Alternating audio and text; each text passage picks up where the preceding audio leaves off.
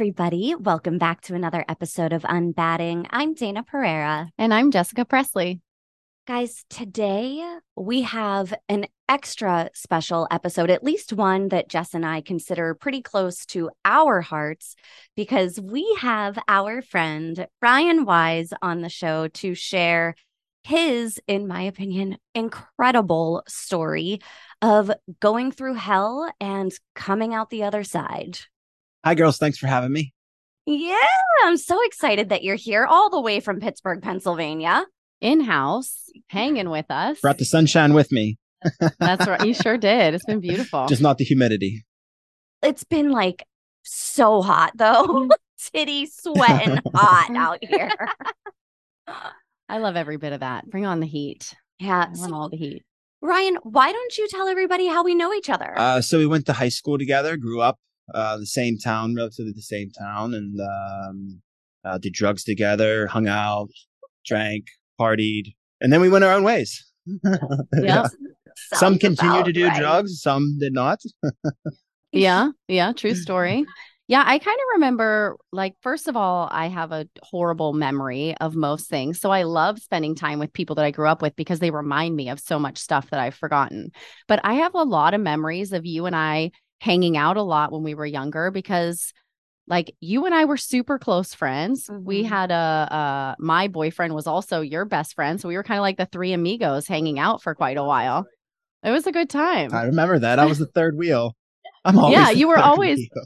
That was like when we were still like pretty innocent Yeah. though. You know, we weren't getting into too much trouble then. It was- Yeah. It was, pretty sweet, wasn't Yeah, it? was pretty It was my memory failing you. me. You were more innocent. Yeah. Okay, okay, fair Yeah. enough. Ryan's like, no, I fucking hated you. You took my best friend away from Probably. Probably he's like, damn it, I have to go hang out with her again.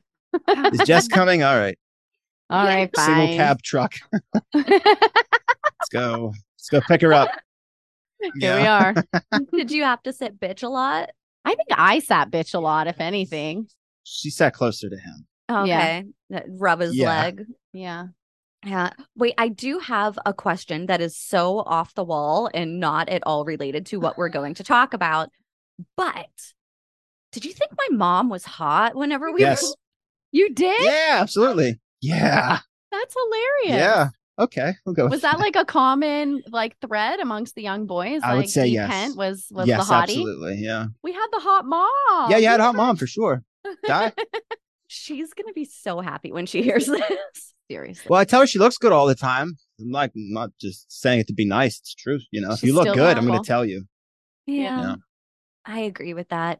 Um, I just thought it was funny because I'm I'm pretty sure that she knew that she was the hot mom. Mhm. Um, and then I didn't want to believe that she was the hot mom, but I mean, I my eyes weren't lying to me. I was like, well, sh- no shit, she's the hot mom. Sucker for a girl in a uniform. Did you say in her work uniform? Pat bus uniform, right? yeah. Those navy blues were really Yep. doing it for you. this is amazing. Uh, so we already mentioned that um you know we we did some dabbling and some fun stuff when we were kids um but for you it went a little bit further do you want to talk about that experience a little bit Yeah, I think it's my um uh behavioral issues and like how I uh obsess over things, mm-hmm. uh thoughts and feelings. So if I get something I like, I want it the next day, uh-huh. the next day, the next day, the next day, on and on. And that's the same thing with with everything in my life. yeah Uh it's just gotta pick the right things to obsess about and to to like focus on and to just have that being the train running it, you know? Yeah. And there's, I mean, uh, some people get lucky and some people get unlucky. And sometimes you get into obsessing about working out and eating healthy. And then sometimes it's drugs. Yes. And for you, what was the drug of choice? a heroin. Yeah, it started out with pills. Uh, and then, um, you know, someone came along. It was, I think we were snorting like Vicodins, not even taking them, snorting them. And they Yeah. were just like piles of powder that did absolutely nothing to me, but like just clogged my nose. and, just like horrible. Why are we doing this? Okay, it's cool drugs. and then uh and then someone came along and said, "Oh, we got this oxy, this thing, and it's like ten Vicodins in one, and we snort it. It's a tiny little pill, and that was it. You know, I remember doing it the first time. I felt great for maybe 15, 20 minutes, and then it was straight to the toilet. Blah, puked it Oh. up right away, and then I went back for more the next day. The next day, took a break maybe for a couple days. The next day, the next day, and I think within maybe three, four weeks, maybe a month after not having it for a day or two, I could tell that my sleeping was off. Ah. Um, I was not right, and it finally clicked. I'm going through withdrawal. Mm, you you, knew that early on, yeah, like a month in that you were. It's a pill, so it wasn't like it was a a needle sticking in my arm. You know what I mean? It, it eventually got there, um, but it started off as just like a prescription pill. hmm That's such a common story too Yeah. for so many people, people. get hurt early, uh, later on in life. Uh, the pain they have Back to go, pain. yeah, Yeah. and um, thankfully now I have like this knowledge and th- these feelings deep inside that I know that if I ever have to uh, come across it again for pain, that I know it's going to be, I'm going to be able to to handle it, to be able to like take it for what it's needed for, and that's Yeah. it. how how old were you whenever this started? I would say probably 16, 15, 16 years old. I would say that. And was it like uh uh just to be like cool around friends? Did you feel like at that point you had to numb something? Uh, no or- numbing, just interest in drugs, curiosity, just wanted to explore. Yeah. I feel like I wasn't really, I mean, I had some stuff going on in my life, had in the past with my family. Um, but I never felt that I was trying to run from any, anything, cover anything up, or, you know, I just felt that the, I wanted to escape my parents. So I hated living with, with my parents, my dad specifically. Just, um, I just didn't, just, they were strict. So it wasn't like the, the cool house to be at, you know what I mean? It like- yeah. Would you say that your parents had like a very structured or strict environment and you were in a way rebelling or trying to get out of that? I wouldn't say no. They had a strict environment, not too strict. I'm making it sound probably stricter than they were, but just weren't more like free and open. You Right. know, like not like you guys are with your kids. Right. You know, Yeah, it's but the reason that I am so free and open with my children now is because Mhm. the environment that Yeah. we grew up in was not so free and open. And honestly, I feel like um like I got lucky that I wasn't hanging out one night and somebody offered me an oxy. You know, like I got lucky that I just didn't happen to be there because if I was sitting next to you and you were like, "Here, Dana, take this," I would have been like, "Okay, Yeah. Yeah. oh, you're supposed to take half of that. Whoopsie."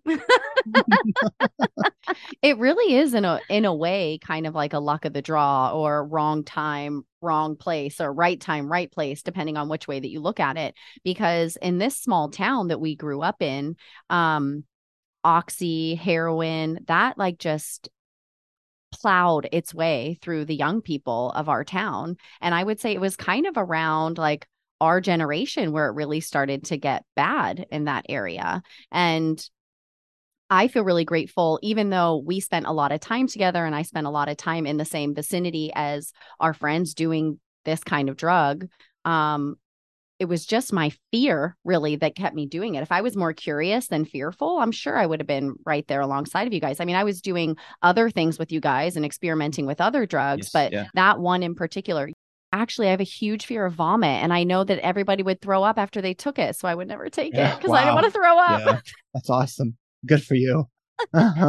for some people, it's not their thing. For other people, it is exactly what they're looking for. It gives Mm-hmm. you, I mean, uh, once I got a taste of it, I could tell it made me feel more confident, comfortable around other people. Yeah. Um, I felt like I could do anything. Anything I can do would make me happy. Like uh, go shopping. All right, you do got to do a bag first. Got to do anything. I before I did anything, I had to do a bag first. So what is doing a bag? Uh, well, after uh, the Oxys, they weren't around. Uh, someone else came along and was like, "Oh, we got these. It's just like Oxys, but it comes in this stamp bag. They're called stamps. hmm That's heroin. So what do you do with it? Uh, it comes in like a little wax, a little wax kind of baggie that you might want to put like a stamp in for like long term keep or whatever. And they fill it and put like a little uh, stamp, like it'll have like uh, Elmo on it or something, or like the, the name of uh, whatever it is, Yeah. and a little powder, and you just just dump it out and snort it. So it wasn't like it was a needle. You weren't cooking it with with like a, a lighter or anything that you would like we seen as kids. You know, it was just like, hey, you're sick. Do you want to be sick? No, take this. So did it make it seem less bad because you Yes. weren't injecting it? Yes, Okay.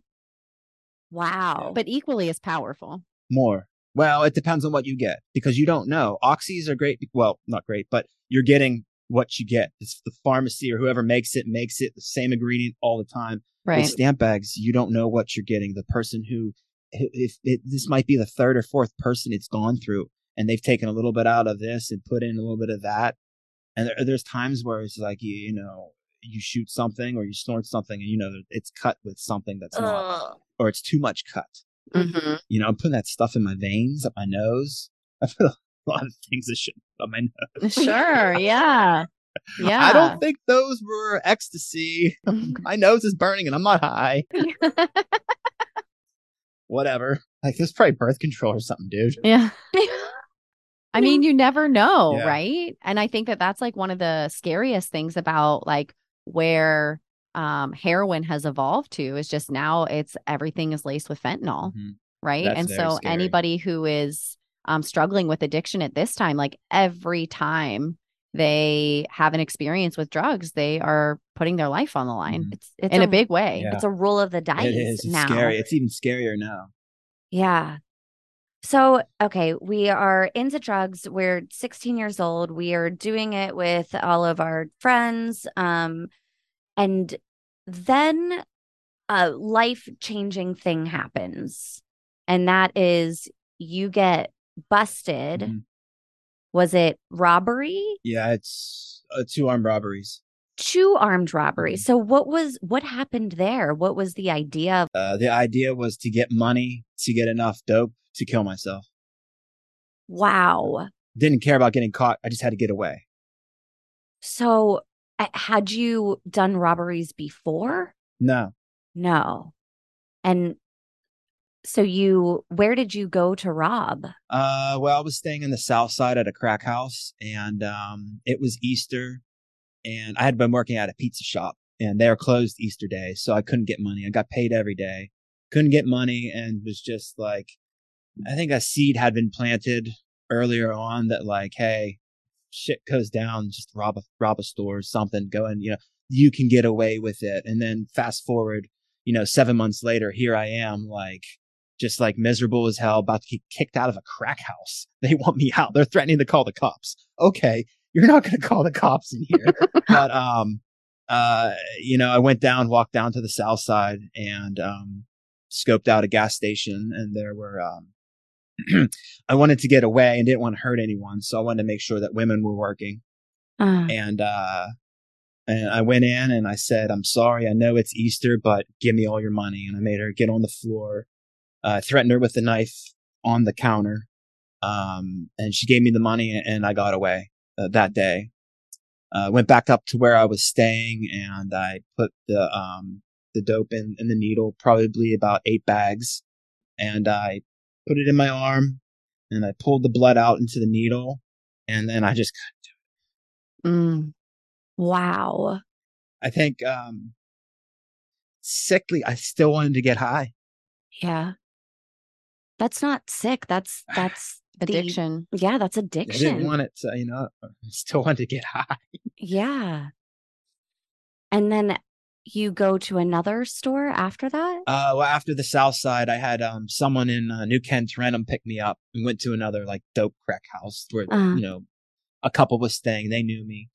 I would get drugs from them, and I just told them, "Hey, come pick me up." And then uh, they conveniently lived right behind a BP, which was who I robbed in the South Side, another BP. So in prison, they called me the BP Bandit. So, God damn it. Yeah, so in, in prison, a, uh, a couple people at the county when I first got in, they called me the the I had a lot of names uh, inside, uh, Southside, BP Bandit. Um, mostly everyone else called me Wise. So were both of these robberies done with knives? Yes. Yeah. Just the knife that they had in the kitchen. Just grabbed it. Didn't tell them I was doing it. Just did it. Just. So it was just you. Yeah. Just me. Yeah. I don't know why all these years I always assumed that it was like you and somebody else. No, it was just me. Wow. So I have a question. At like where was your state of mind? Obviously, and was it like you were so over the addiction? Was it that you were so over the lifestyle? What was it that made I'm you feel like you were s- ready to tap out? Sick of being a slave to it. That's my happiness. There's Mhm. no happiness. That is my happiness. yeah. and it was just like impossible to break to break it. It's just it was just too strong. Mhm. Uh, so uh, I wished for death. That was, felt like the only way I could to relieve myself. And the group of people that you were around at that time, your friends or family or any, did you talk to anybody about it or were they all in the depths of addiction Before also? I put a needle in my arm, we went on uh, our uh, senior trip. Was my first time trying to get away from it. I knew we were going to be away on vacation for a long time. I was with my friends, and I just like this is the perfect opportunity for me to just cut it. And I was miserable on vacation. I was dope sick. Um, it just was the last day was the day I felt the best. Felt Yeah. like myself, but I was sick the whole time right. there. But that was like I wanted to quit. yeah. Do you remember that, Jess?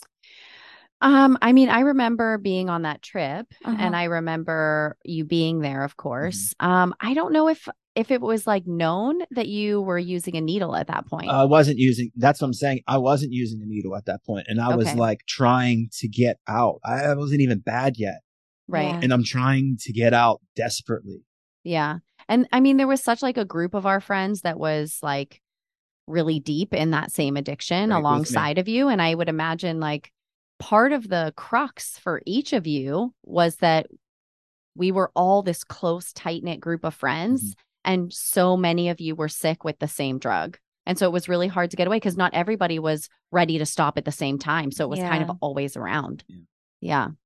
So you're at the second place and you get caught at the second place or after? Uh, well, it was right next door, so I robbed the place and then pretty much ran next door uh, inside, and then um, didn't tell them what I did. Gave them money. They went, got dope, came back, and then um, I was in the bathroom getting ready to like uh, to go for Again, try- like a second to attempt. try again and uh had a, a you know a bundle of of heroin. I'm gonna use a little bit here a little bit there until i get to like the last bit that can do the job and then i'll think about it then. And uh they had the the front door open the owner of the home um and the cops came up asking questions because it was right next door if they seen anything. And uh, they had seen like paraphernalia on on the the counter inside on the the coffee table. There's probably like a crack pipe and some needles that they seen from the the screen door um, so then they came back with a warrant, and Mm. uh, they, well, they asked if anyone was in there. It said everyone get out of the house, and I when I was in the bedroom pretending like I was sleeping, but I was in the bathroom and I just was like didn't know what to do, so I ran back into the bedroom, took off my clothes, and then jumped in the bed, and they came up, pulled me out of bed, and they seen the shirt that I was wearing that was on the floor, and I, I said I did it. I just admitted right there, and that was it. in that moment, did you have like a moment of clarity that said to you, like, this could be your way out of addiction? That going to prison or getting caught for this crime was another avenue Yes. to Months your life? after I got caught, and a couple hours after, maybe a day or two after, and I think my family was gonna bail me out, and I told them don't. I forgot I told them wow. that kill myself. Oh my gosh, that like breaks my heart. And it's what is hard for me to wrap my head around is that I knew you and loved you so much. And if I would have learned that you had passed away, like that from addiction, it it would have broken so many people because so many fucking people know you and the way that you are and the way you bring fucking laughter with your dumb jokes to us. You know, like it's just, it would have. I'm so glad that we're not sitting here talking again about another person that we had lost and that we get to sit here and have you tell this story because it's not you anymore. It's you're a completely different person now. Mhm. And how long were you in prison for? For about four and a half years. And how old were you when you went? 20. So 20 to 24 and a half ish or 25. I got it when I was 25. 25. I remember hearing that and also being like, wise? What? Like it just, from the person that, I mean, Jess knew you way better than I did, but from the person that I knew hanging out and growing up with, the math wasn't mathing. You know, like it just made Yeah. no goddamn sense to me whatsoever. Um, and I am so fucking happy you went to prison. Yeah, me too. It was like when I got out, I was like, that was the best years of my life because I was happy inside. I was happy in prison. Tell me about prison.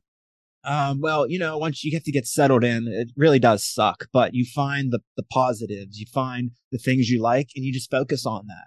I love the yard, you know, freedom, working out, being in the sun, being free, it felt like. Is that where you got your passion for exercise Yeah. and working out? Yeah. Well, kind of inside, you kind of want to. I was scrawny, you know what I mean? I even shaved my chest just so like my stomach would appear more like, you know, im- intimidating. Right. you don't want to be like the little boy. yeah. So that Yeah. was like, that was my main goal. And I wanted to leave with something. Right. I wanted to leave with something, even if it was just a better, a better body. Yeah. Um, and that really, that was my foundation. That was like my, um, my learning lesson. This is the formula. mm-hmm. This is how you do it. You work your fucking ass off and you keep going and, you know, you just keep going. And, uh, from that, I quit smoking inside, just quit like cold turkey because I wanted to be healthier, was sick of like crap in my lungs. And when I left prison, that was my greatest accomplishment was quitting smoking. Yeah. I felt like I could do anything. I'm like, I quit this. I can't be stopped. I can't stop myself now. yeah. I'm out of my way.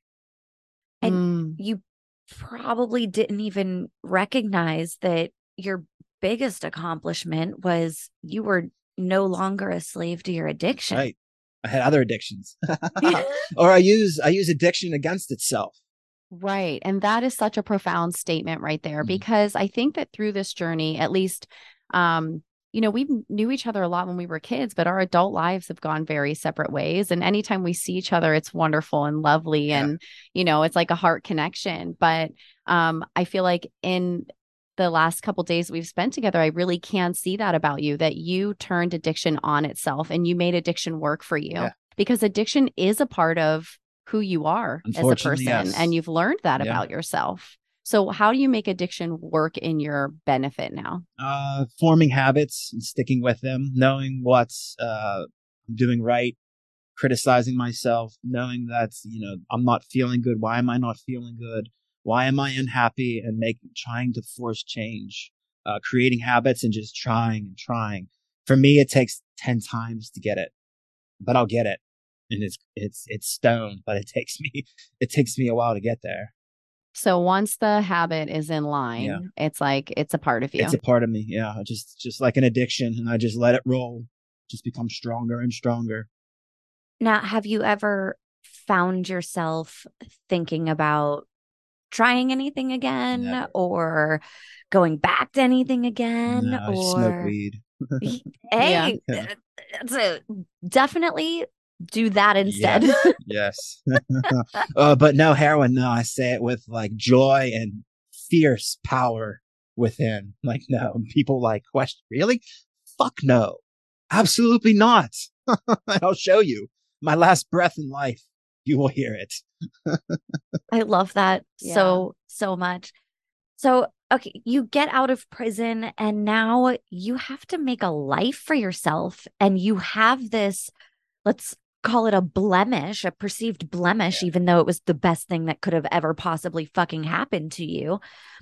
But you get out of prison. Are you feeling judgment? Are you feeling like you're wearing the scarlet letter? Like you're the guy that robbed a bank and went to prison. This is going to follow you everywhere. Was that something that you had to deal with? Yeah, I accepted it, and I knew like uh, just getting jobs was hard. I couldn't get a job at Big Lots because they didn't want to. They didn't want me near money. Mm-hmm. So I was working doing maintenance at a plaza and I wanted more work.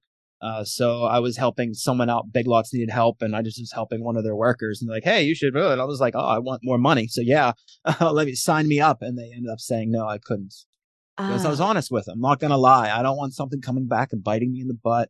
Any job that I've got, they've known my story right away. So create a foundation and grow from it. And did you start your business out of the necessity of not being able to get work through other people? So you were like, screw it, I'll work for myself? Uh, well, it came that too many people were coming to me, and I was losing money by working for a company. Oh, okay. So just being um, working in offices uh, and businesses, restaurants at this plaza had businesses, restaurants. So you have workers there, uh, managers for restaurants are there. They see me working, they see me changing lights, doing electrical stuff, and then uh, enough people had asked me, "Hey, do you do side work?" Um, just from this this plaza that I got enough work, and you meet the right people. I met a realtor. Uh, they started handing me uh, homes to wire in and stuff like that. You just never know where uh, things will take you if you're willing to work and take advantage of opportunities when you see them. Yeah, that's a big one right there is like opening yourself up to opportunity. Because if you close yourself to opportunity, like so many things can pass by you and you are missing out. But I think that um, people who got to know you as a person could easily invite you into their space because you're easy to trust. You're a likable guy. I feel like your energy is honest. Um, so it doesn't surprise me that people were just kind of drawn to you and your business built itself. Yeah, I would try to be respectful and clean cut when I show up to show up on time, always early, never on time, 15 Yeah. minutes, half hour early. and then just do as you say. Like say, hey, I'm gonna come back uh in seven, eight days and install this cover plate. Even though you live 30 minutes away, I will come back and install this little cover plate that you can do yourself. I'll be back. And I will be back just Yeah. when I say, when I say. I try my best. I'm not perfect, but that's like it's just what I try to practice. Be conscious of it. Know like, hey, I told someone I'm gonna do this. Do it. Even if it's just going to pick up a friend, I'll be there at eight. We're not going. We're not on a time schedule, but be there at eight. I want to be there. Do as I say. Yeah. Where does that um desire to like have such integrity in your word come from? Not having people like that in my life. Mm. Mm. So whenever somebody says they're going to do something and they don't, that like triggers the shit out of your past. Uh, it means like I'll, I'll keep doing what I'm doing. Yeah. Mhm. Keep it. There's a reason why. You know, if I don't like the way someone is, don't be like that person. Mm-hmm. Yeah. Don't be like that. You don't like how it feels. Don't be like that. Try. Try to. You know. I imagine that you have to have a lot of empathy for other people that also have a past because in our culture today, there's not always a lot of room for people to grow. They just want to say, you fucked up that one time when you were 18 years old or 20 years old, and that's who you are now forever. And that's not true. I mean, when you did these things, your fucking frontal lobe wasn't even fully developed. You were a child. Yeah. And knowing that the way that you have used this to grow as a person in life, in opportunity, in all of those things, like I just want people out there to know that you are not your mm-hmm. past. You have the opportunity to grow. You just have to take the steps to do it. And I, do you have a lot of empathy for people also that have a past? I do because not everyone has the the the want to not be an addict. Yeah. Like I had extreme want to not be an addict, and it just so many tries got me there. Well, prison got me there, but I was trying Yeah. very hard. I checked myself into multiple rehabs. I went to my family and said, "Hey, listen, I'm just not good. Yeah. You know, I wanted to quit."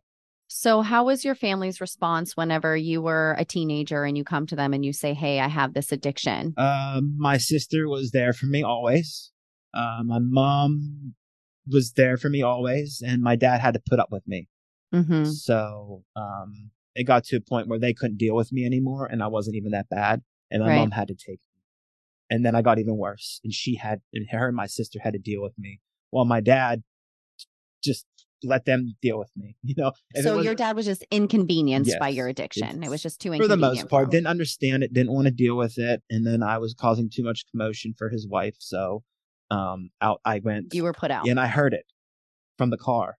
I was supposed to get dropped off from the rehab at my dad's house. He said he can't, he can't come here and he can't be here anymore. oh, Patty wow. can't handle him. I couldn't imagine like coming f- home from a place where I was putting in all of this energy, literally every ounce of energy that I have to accomplish this thing that I desire so much, but mm-hmm. that I feel like I have no control over. To come home with like hope and need and want for support and to be on a doorstep and here, no, we can't be here From a parent. from a parent. That was it. That's when I knew, like, you know, my mom is awesome.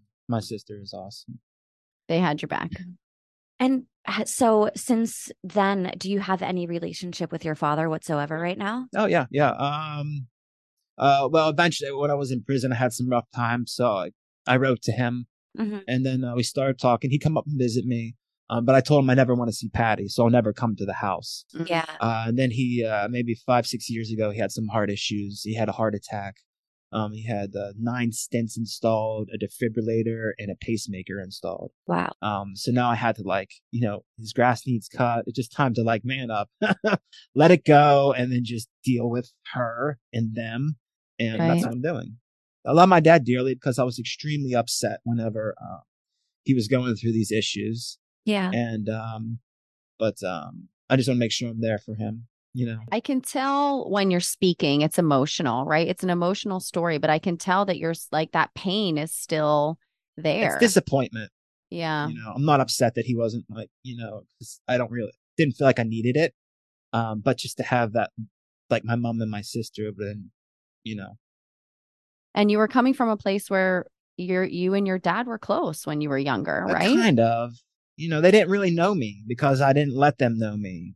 They weren't open. I couldn't talk to them about anything. So it was just like out, out the door I go, trying to go hang out with whoever. And, you know, they just didn't, they didn't know me.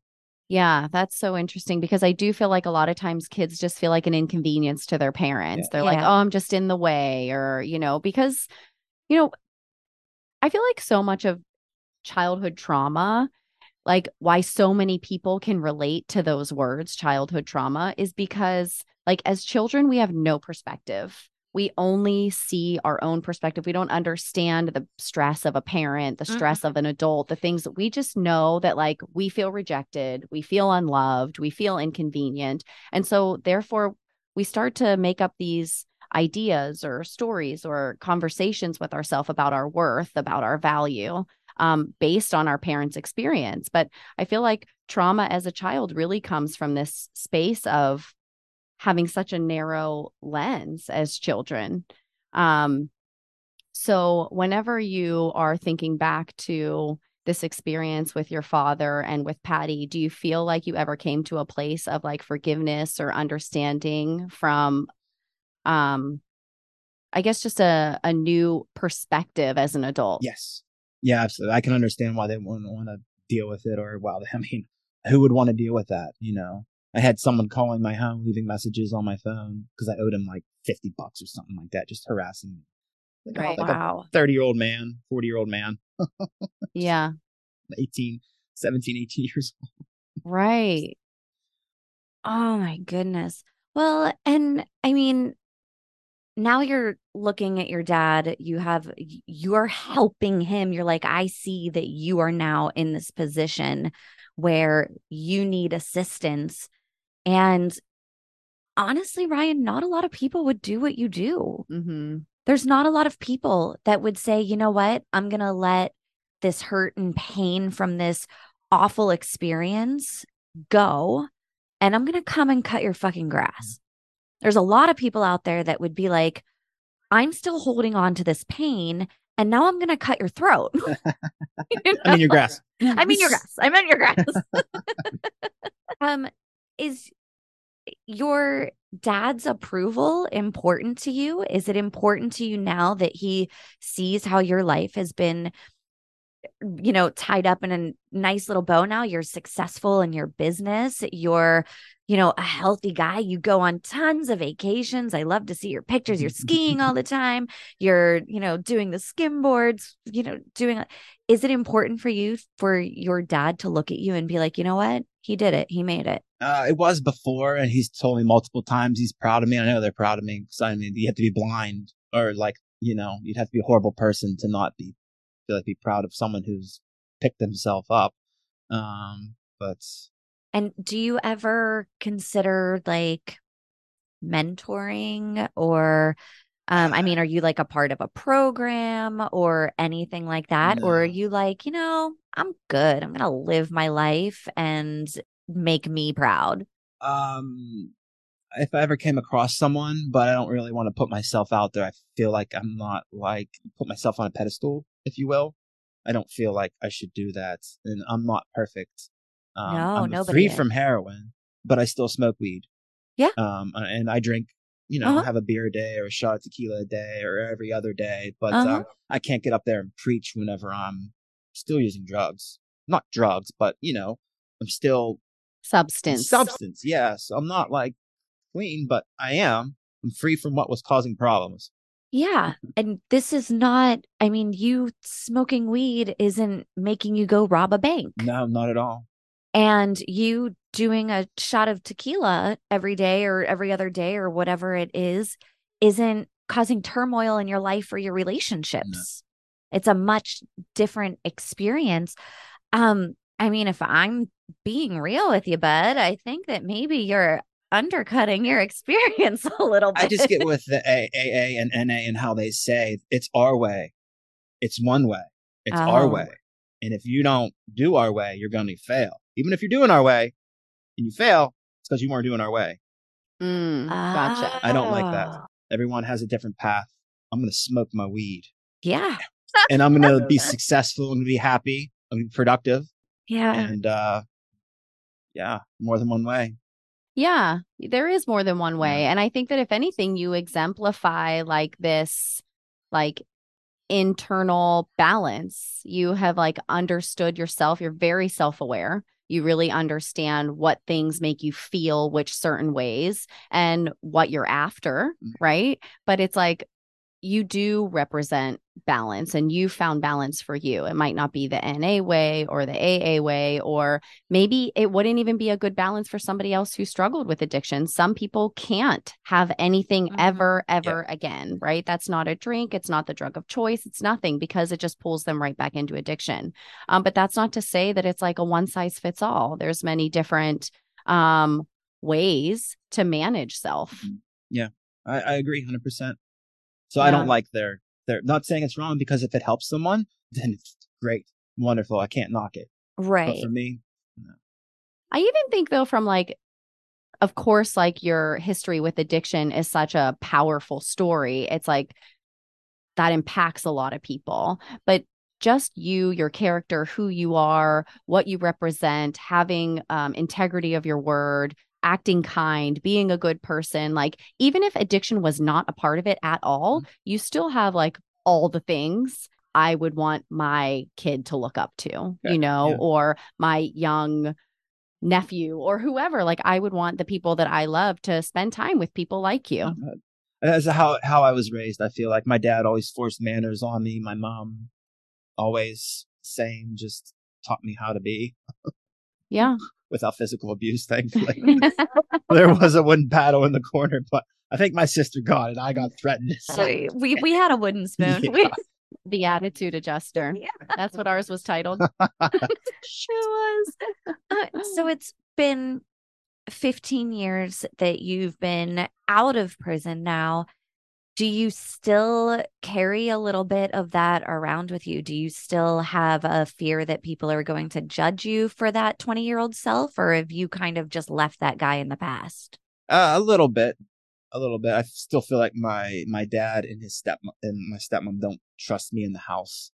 They follow like Ah. she doesn't want me to be there when they're not there, even if it's cutting the grass outside.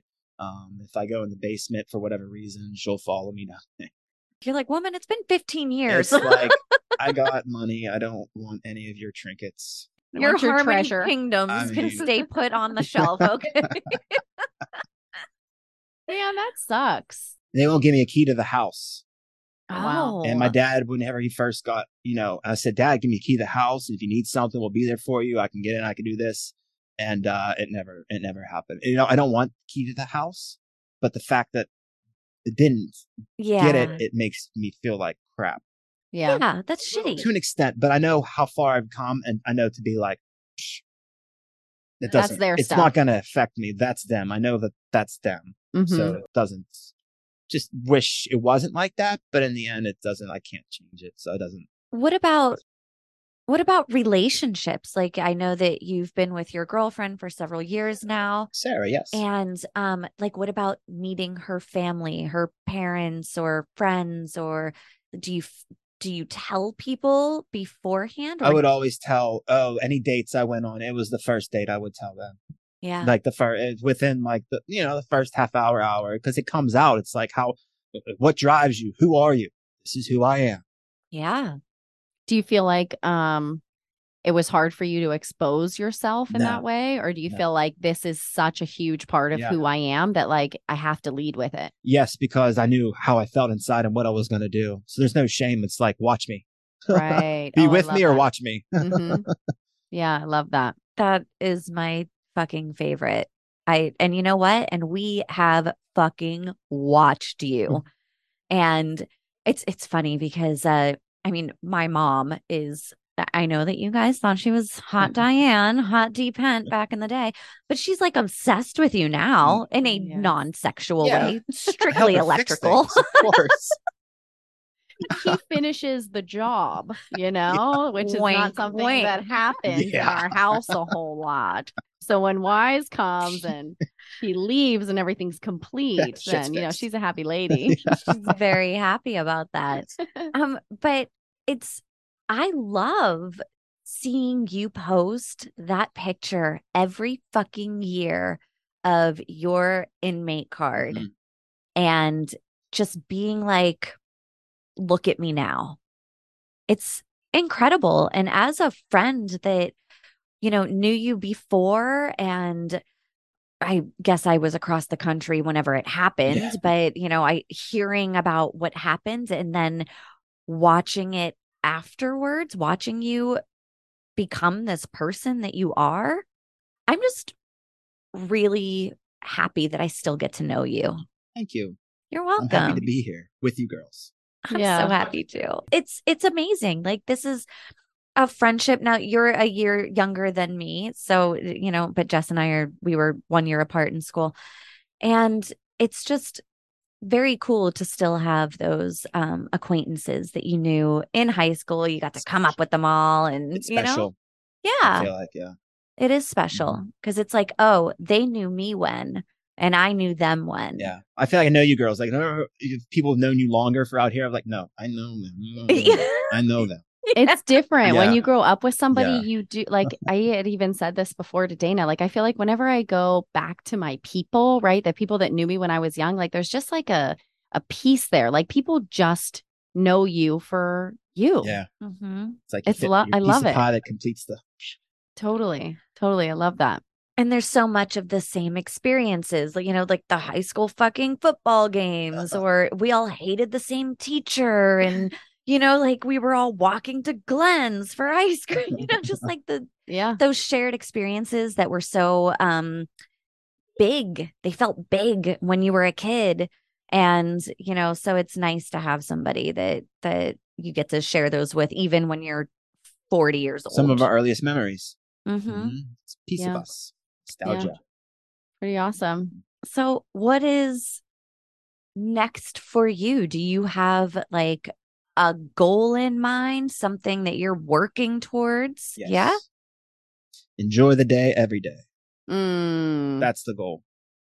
Fuck, I love you. Doesn't matter what, just enjoy the day. it's so depressing if I can't enjoy the day. Like if I have things I have to do and I can't get out on my board, I can't work out, I can't enjoy the day. I have to be outside or or something. And I just feel like, what's the point? that's true What's though today worth? What's the point? Yeah. It's like depressing. But if I get out there and do what I love to do every day, um, play more than I work, um, I'm happy. And that's Yeah. all that's all I want to do, just be happy. And I'm sure throughout my life the things I love to do will change as they kind of slowly are. Um, but uh yeah, just chase chase happiness, whatever makes me happy. I love that. Pursuing the passion, pursuing the things that bring you joy. I feel like it's so common for us to get like caught up in the everyday responsibility of things. And your state of mind, I feel like, is what um saved your life. Yes. Mhm. And My so attitude. I'm learning from you whenever you talk about your um like you wanting to play. I actually was having a conversation with the girls um this morning and I was saying something about like Ryan just loves to play at he's at the playground, he's at the park every day and they're like, "Whoa, like an adult playing, you know?" And that resonated with me and I was like, "Yeah, like he plays every day. Like he brings himself joy every day." I think that's so I don't know. I think that's such like a simple state of mind, but so impactful. Yeah. I don't know how else to get through it. a couple shots, a couple dabs. a board here or there, whether it be on water or snow. yeah, water, snow, uh, the beaches and the snowy mountaintops. I tell you what, That's, That's- it right there. That's your Yeah. like meditation. Or the That's your like trails. um. Yes. oh, it's just the adventure, the life. This is life, and you know the different seasons, the different smells. You get to feel, you know, the seasons. You know, I imagine that and I don't I don't know if this is anywhere close to the truth or not, but it almost feels like you had a death sentence that you came out of and it just you were like I'm going to live my life in a way that is happiness and joy and how do you keep that going for 15 years? I don't know. It's just happening. It's just what makes me happy, so it keeps going. I don't know. That is a drive. Now, I I went through a situation where it was kind of similar to that. I'm sure we'll get into that in a different episode, but I still have to remind myself like I need to reread books for joy. I need to re-listen to podcasts. I need to have remind and then once I remind myself of it, I'm like, oh yeah, yeah, yeah. Okay, yeah, yeah, I'm ba- I'm back to meditating. I'm good. We're you know like Yeah. But I need a constant reminder because it is very easy for me to slip down that slippery slope and get back into my funk Mhm. and be a downer or whatever. And uh but it seems like it is a easier thing for you. Do you get into your funk? It's addiction. Oh, oh. I'm addicted to my habits and routines. So if I form great habits and routines, I am stuck there. So if you put into place habits surrounding things that bring you joy, Mhm. because you have this addictive personality, once you set this ball in motion, Mhm. I mean, that's fucking genius, first of all. Even all. with Mhm. eating too, just got to get it into the habit. I do it so much; it's what I have to do. So, how does that go in your relationship then? Like, because you are, I mean, you don't seem like a very rigid person to me, but you're on vacation out here, right? So, Mhm. you don't have your daily routine. How does that work in relationship with your girlfriend whenever she wants to kind of steer off the path? Do you have to be No. in your No. routine? No, I do not. No, I, I love getting away from my routine. So anything that's like fun or something different, like vacation, please get me away because my knees hate me. And, Right. you know, I'm just doing like not the same stuff, but essentially, you know, I just like I need a break, but I can't. I don't know what else to do. You're like, I need a break, but I can't get off my path. Yes. So, somebody it's take a happy me path. off of it. It's Yeah, a great happy yeah. path, but like my body, I want a different routine. I want maybe different food and different like you know, it's it's nice to to change it up, but it's hard to to like break yourself from you know that that that routine. Like today, I'm gonna do something different. Like if I'm hurting or I'm sore, I won't work out. I'll go do try to find something new, which I found was disc golf. Yeah. So instead of working out because I'm too sore, I'll go play disc golf. Just try to, to do it. Something else in there. Yeah. Try to change it up, and it's I love it. So now I have something else to do. At what point did you start pursuing fun? Like I I don't I don't know why this is so complex for me to understand, but I'm like uh, when am I ever like, oh, what am I going to do that's fun today? Like that's just like I'm no fun. I mean, I am no fun. I'm never like, ooh, this seems super fun. I'm like, oh, dishes, great. So fun. um, just the working out and how it made me feel. Um, Is it like the rush that you get? uh, the rush, the confidence, and knowing that I'm doing what I'm supposed to do. Mhm. I'm giving my body work, and it's gonna grow, and it's you know, Gonna repay you. Yeah, exactly. I love that. I need to be more fun. I know. Uh, and also snowboarding. Super fun. Uh, my friend asked me to go. Mikey asked me to go one time to go snowboarding, and I tell you what, it was so painful. But the last run down the hill, I finally kind of got it, and I says, "Look, Mikey, so happy." I was smiling so hard, and I was just like, "Yes," because I knew I would kind of like it. Um, but it's so difficult to learn at first, and uh, I knew it. Even though my knees hurt and my wrists hurt, I knew I was gonna love it, and I went right away and I bought a snowboard, and then went to Boyce Park, that little tiny baby hill, and I watched little girls with pink flyers on go down the hill, and I learned from them. That's amazing. Yes, I watched them and I just kept going and going, going like a fiend. Went probably every day, every other day for a week and a half, two weeks. Once I Yeah. find something I love, like a new skateboard, I will just take it to work with me, ride it before work, ride it after work, ride it before I eat, ride it after I eat, after I take Oh. a shower. like I'm still very much addicted. Don't get it wrong. yeah. Just two I'm other a things. fiend. I am a fiend. Just got to keep myself in check. you know? yeah, yeah. You gotta focus it on the right thing. Yeah. Well, Oh, it great. sounds like you have done it though. Like you have redirected that what could be negative and turned it towards something that is positive and seems to have given you a pretty fucking incredible life. uh, especially being isolated for that long, not having things, food, uh, music, uh, technology. It was like when I'm gonna change. When I get out here, I'm like I'm gonna be who I want to be, and I'm gonna try new things. I want to go places. I want to be open minded. I want to eat new things. I want to be open. You know, um, that was one of the biggest things was being isolated from everyone and everything. I couldn't imagine doing that. And that's why it wasn't my path because I would not have survived. Yeah. You'd be surprised what you're capable of. You're right. You're right. It's true. Nobody like chooses to do that, but Mhm. whenever you're put in the situation and like you just have to handle business. Buckle it's just up what you have to do. and just shrug on through. Yeah. So I remember a few times um, you and I used to write whenever you were in prison. We would write letters here and there. And a few times you would call me. Mhm. And the one thing that I distinctly remember from these calls was just how much the way you spoke changed. Do you remember like sounded that being a thing? But like you did not sound like wise to me. Okay. Like whenever we were talking on the phone, Yeah. I'd be like, that was not wise. Like it was not you, Yeah. like the way that you had to maybe it was carry yourself or speak a certain way on the phone. I don't know. You just sounded so different to me. Do you feel like when you got out that that was something that you had to like unlearn? No, I think I just it just happened. It happened. just fell away. Yeah, it's my environment that I was in, and just that's I think that's what happens. Like my voice, like I, I just sounded like I was from Philly. Yeah. it was like it's exactly what. I But what I like sound from the streets of Philly. yeah, the streets, yeah. the alleys. the alleys. Yeah. that is what happens though. Like even when I go back to Pittsburgh, it takes like three seconds for the Pittsburghese to start coming out of my mouth. Really? It comes back so easily. Yeah. yeah. But when I'm in California, I don't sound like I don't have Pittsburghese out here. Very easy for me. Another slippery slope that I just slide right on down in there. yeah. It's easy to go down that one. It just kind of comes back real quick. it does. Mhm. It does for sure.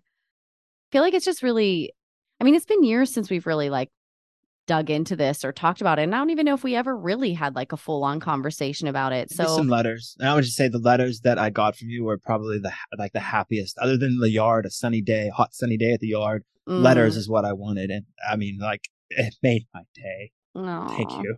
Yeah. Yeah. It was like you were a piece of home to me and to like something as so simple as to like write you a letter or pick up a phone call. a piece it was of like home. it was a piece of home. Yeah. Yeah. I felt that too. Being in California, you were a piece of home to me at the same time. No, I love you. I'm so happy that you came on today and the way that you show your vulnerability and you're so open with your story. And I know that you don't think that you are up on a pedestal, but you are an inspiring human being. 100%. You've been through a lot and you have built an incredible life for yourself. You looked that shit in its face and said, fuck you, you're not taking me down. Mm. Yeah. You almost won, but you didn't. I fucking won. I won you the war. fucking won. I won the war. Yes, you did. And I'm really proud of you. And I'm so grateful to you for coming on here Thank and you. Sharing for that having me. story. I feel at home here. Yeah. Yeah, this was really fun and it was again like just powerful to hear your testimony and your story and just see the way that you like take on life. Mm. I I love to learn from you in that way. Mhm. Um, guys, if there is somebody in your life that is struggling with addiction, or if you yourself are, you're not alone. And I hope that you take from this story that there's so much that you can do. You can overcome it. It's hard. And I just really, really hope that people out there get some inspiration from this story and from having you on the show today. Yeah, me too. And fuck the rate, review, subscribe stuff today. We are just going to go hug our friend and get to chatting again. So we will see you guys next week. Hi guys. See you next week. We're UnBadding, baby. UnBadding. We're UnBadding, baby.